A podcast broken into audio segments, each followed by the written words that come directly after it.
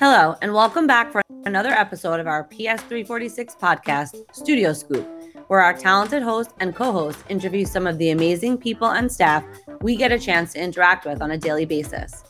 I am Mrs. Bonin, your podcast moderator. On today's episode, we interview Mr. Barney Brawer, the great nephew of Abe Stark, who our school was named after. Mr. Brawer is here to give us a little history on his great uncle and to tell us some of his many interesting stories that he remembers.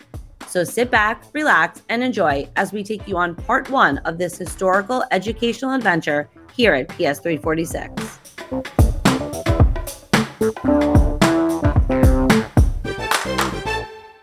Good morning, Ms. Brawer. We're so lucky to have you here today. Welcome to Studio Scoop. Good morning. It's wonderful to be. I'm a retired school principal and I miss being around schools and teachers and kids. So it's wonderful to be here inside a real school again. Well, we're very happy to have you here.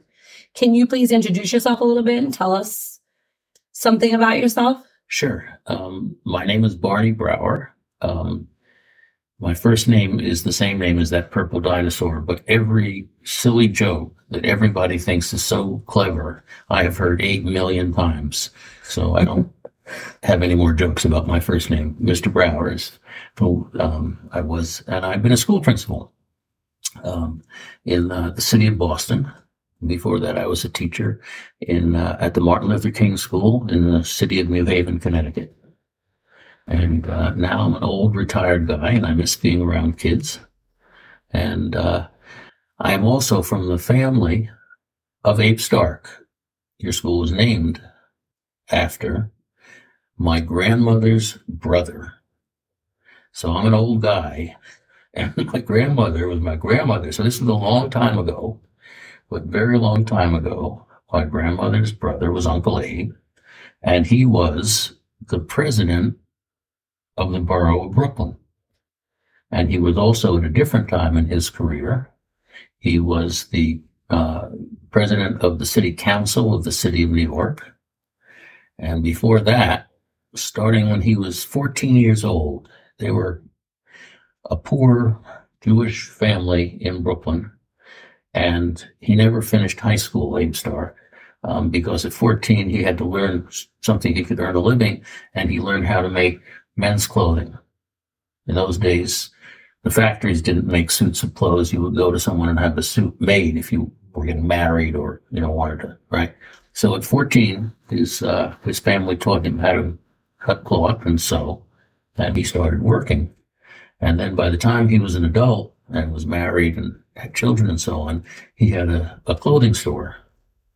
Uh, and it was a very successful clothing store. He made very fancy suits for very fancy business people, um, and uh, and that made him kind of well known.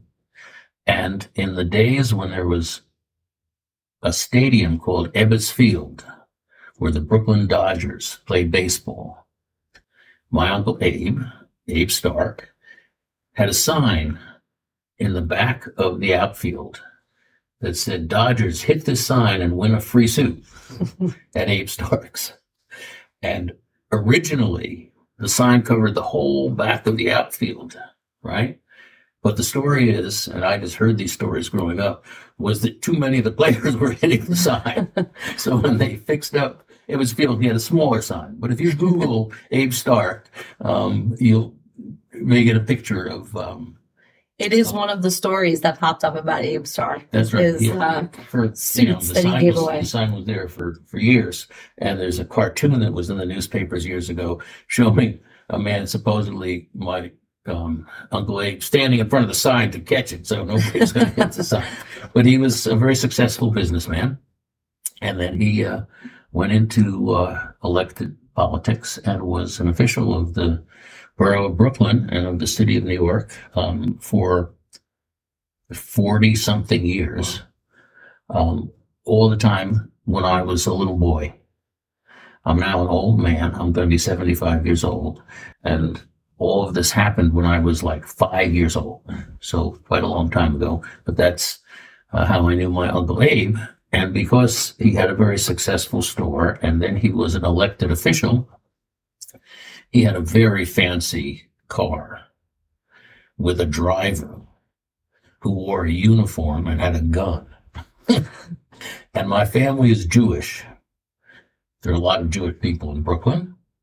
And so every year, around this time of year, a little earlier, a few weeks ago, um, is the holiday of Passover. Right. And my family um, would have a big, it's called a, a Seder, is the gathering of the family in which you read the story of the Jews leaving Egypt thousands of years ago.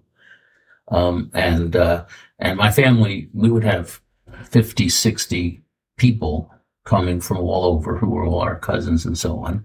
And my Uncle Abe would come with his limousine and his chauffeur with a gun and his grandchildren. Um, and that's, you know, that's how we knew he was the borough president. And uh, then I heard there was a school named after him. And Well, that brings me to my next question. yes, Abe Stark's your uncle, and here you are at Abe Stark School. How did you manage to get here today? I can't remember when somebody told me, you know, there's a school in Brooklyn named after your uncle, which I had not known. Um, how long ago was the school named that? Quite a while ago. As far as I can remember, as Right. long as it existed. I don't know exactly, but for a long time. Right. Yeah. Um, and uh, and then just recently, I'm I'm a retired school principal. I miss being around children. Uh, my own children are grown, and my my daughter and her husband have a farm in Argentina, and my son works construction, building houses in Utah. So my own family lives pretty far away.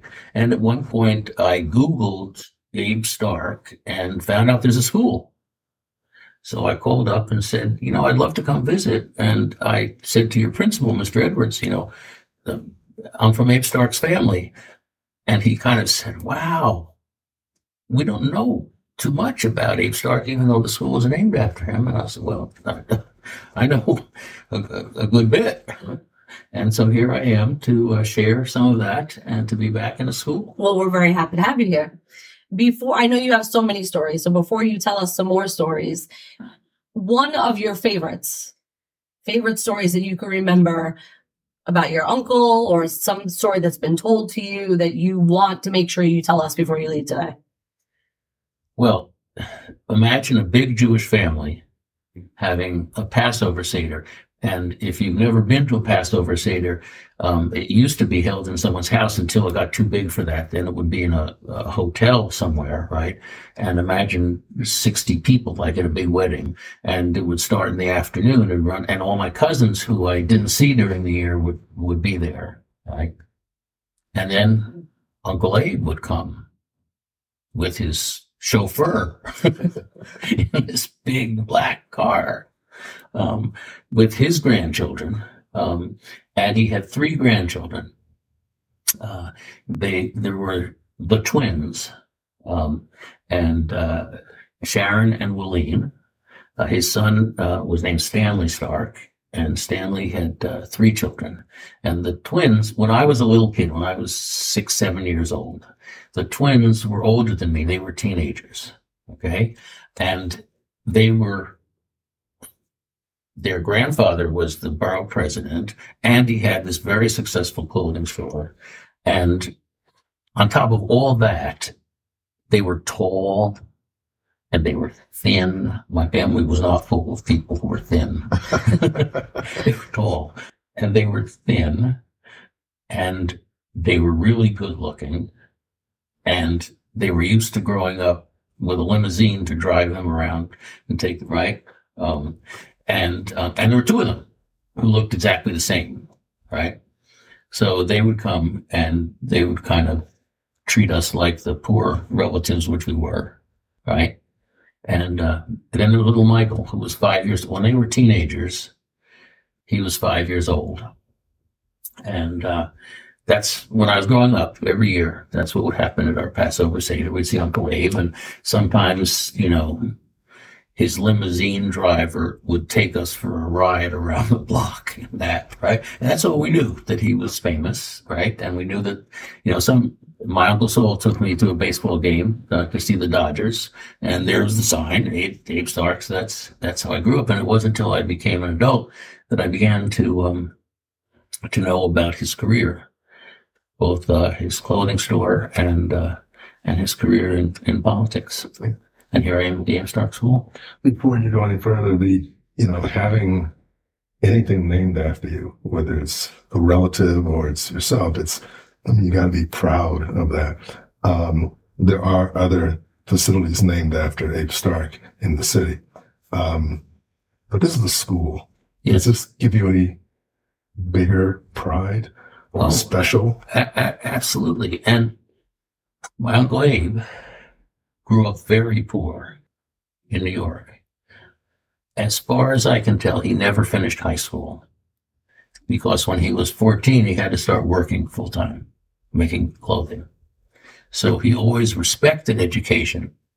And his son became a doctor, and he was very proud that his son was a doctor because he himself um, even though he went on to be an elected official, had never finished school. He had started out selling clothing, and then he had his own store. Um, and uh, and you know, he was famous in New York. We were just kids, um, and a sweet man.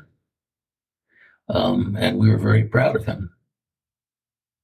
What do you think he would think of the school today if he was here to see it? Oh, he'd be he'd he'd be very excited. He would be in the classrooms. He would have kids read to him. He would ask them what they knew about why there's scaffolding all around the school. He was he was just a, he was a sweet man, and he he, he grew up in Brooklyn, and he knew everybody. Um, that's that's who he was. Um, and here's here's a very sad family story, which I guess you kids are old enough to hear the sad part a lot about my famous uncle, Uncle Abe, um, is not known because when he got to be very old, he had been borough president in Brooklyn for many years, and he got to be in his 80s, um, and he wasn't in such good health. And so it turned out that his son, Stanley Stark, the doctor, as we called him, the father of the twins, um, was helping in his father's office and had actually a great big house somewhere in Brooklyn, um, which was his doctor's office. But then he was kind of helping his father. And so all the paperwork he moved to his doctor's office. And then the very tragic, sad thing is there was a fire and the house burned to the ground and all of the papers, all of the history of Abe Stark was burned.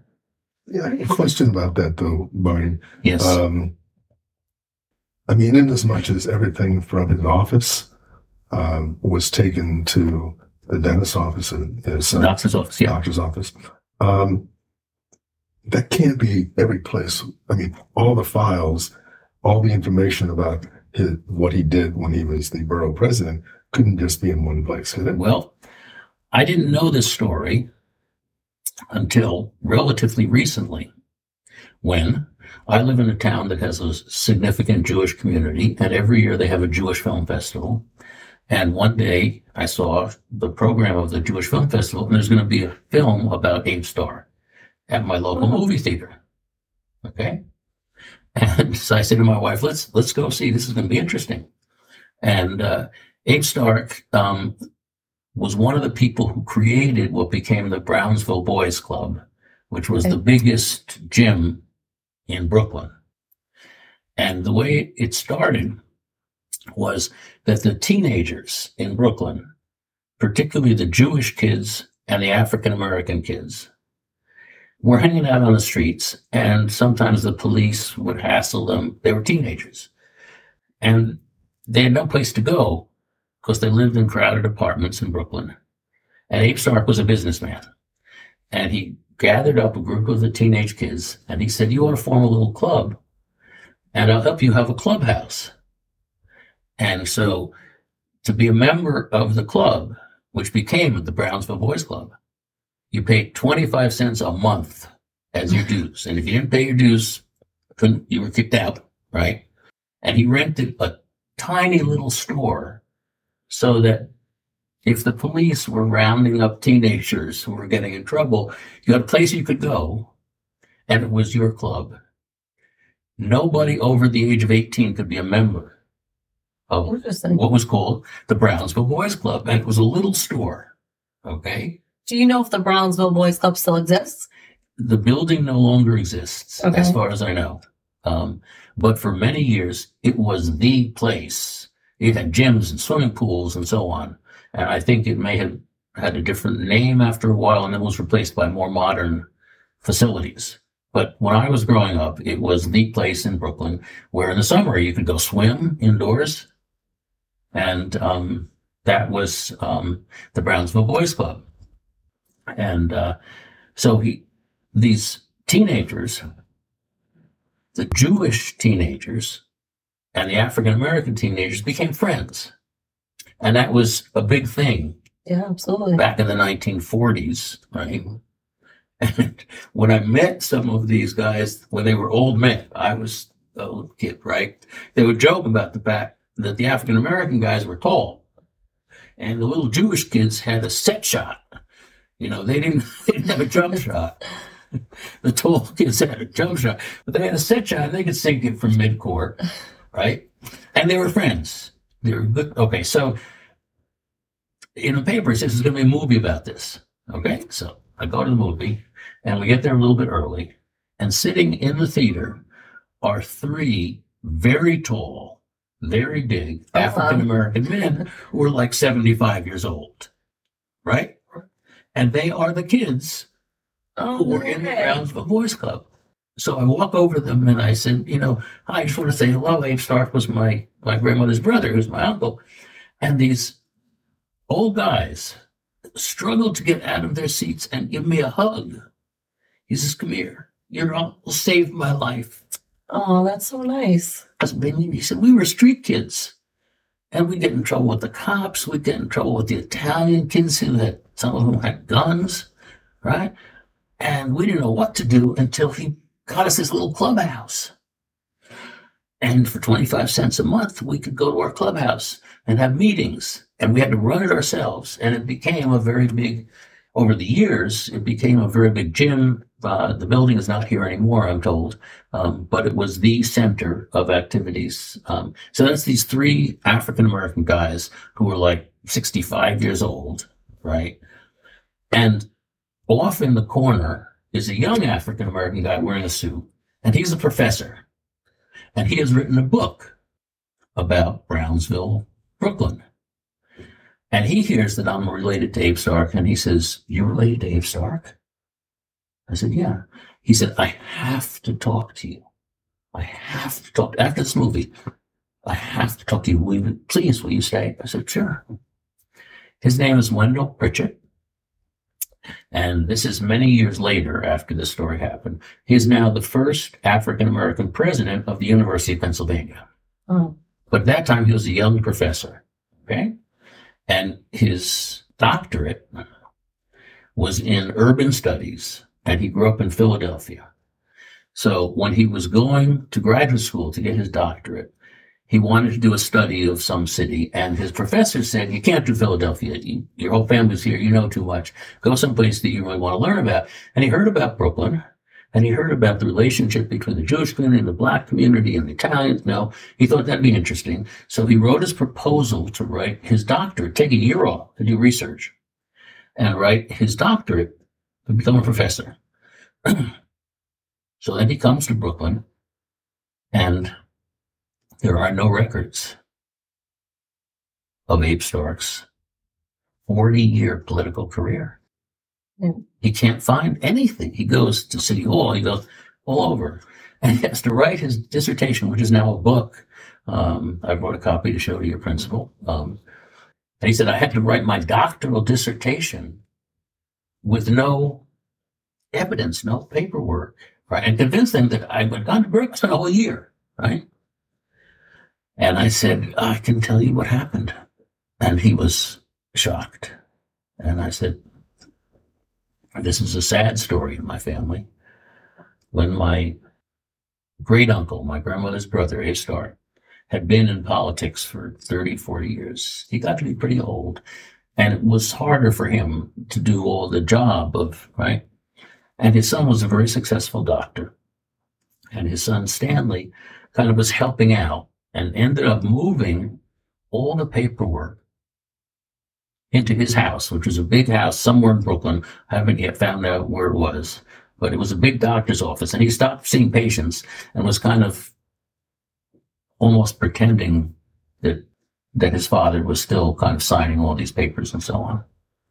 And then there was a terrible fire in his doctor's office, which was also his house, and it burned to the ground. So the, the paperwork for the 30, 40 years of Abe Stark's career is gone. So this professor had to write his doctoral dissertation and he couldn't find the paperwork and he, no one could explain it to him. And I said, well, I, I was a kid when I heard that, you know, there was this fire. And so that's my family. And now I'm back in Brooklyn. I live up outside Boston. I've been a school principal for many, many years, so I know it's nice to be in schools. I miss being in kids. I'm an old retired guy. And I said, I'm going to, you know, I'm going to call them up and say, I'm from Abe Stark's family. And Mr. Edwards said, You're from Abe Stark's family? And I told him a shorter version of the story. And he s- said, Oh, we'd, we'd love to meet you because our school is named after Abe Stark, but we don't know very much. And I said, Well, there was a tragedy in which all the historical records burned to the ground. We hope you enjoyed listening to part one of Mr. Barney Brawer on today's episode. Stay tuned for part two coming your way.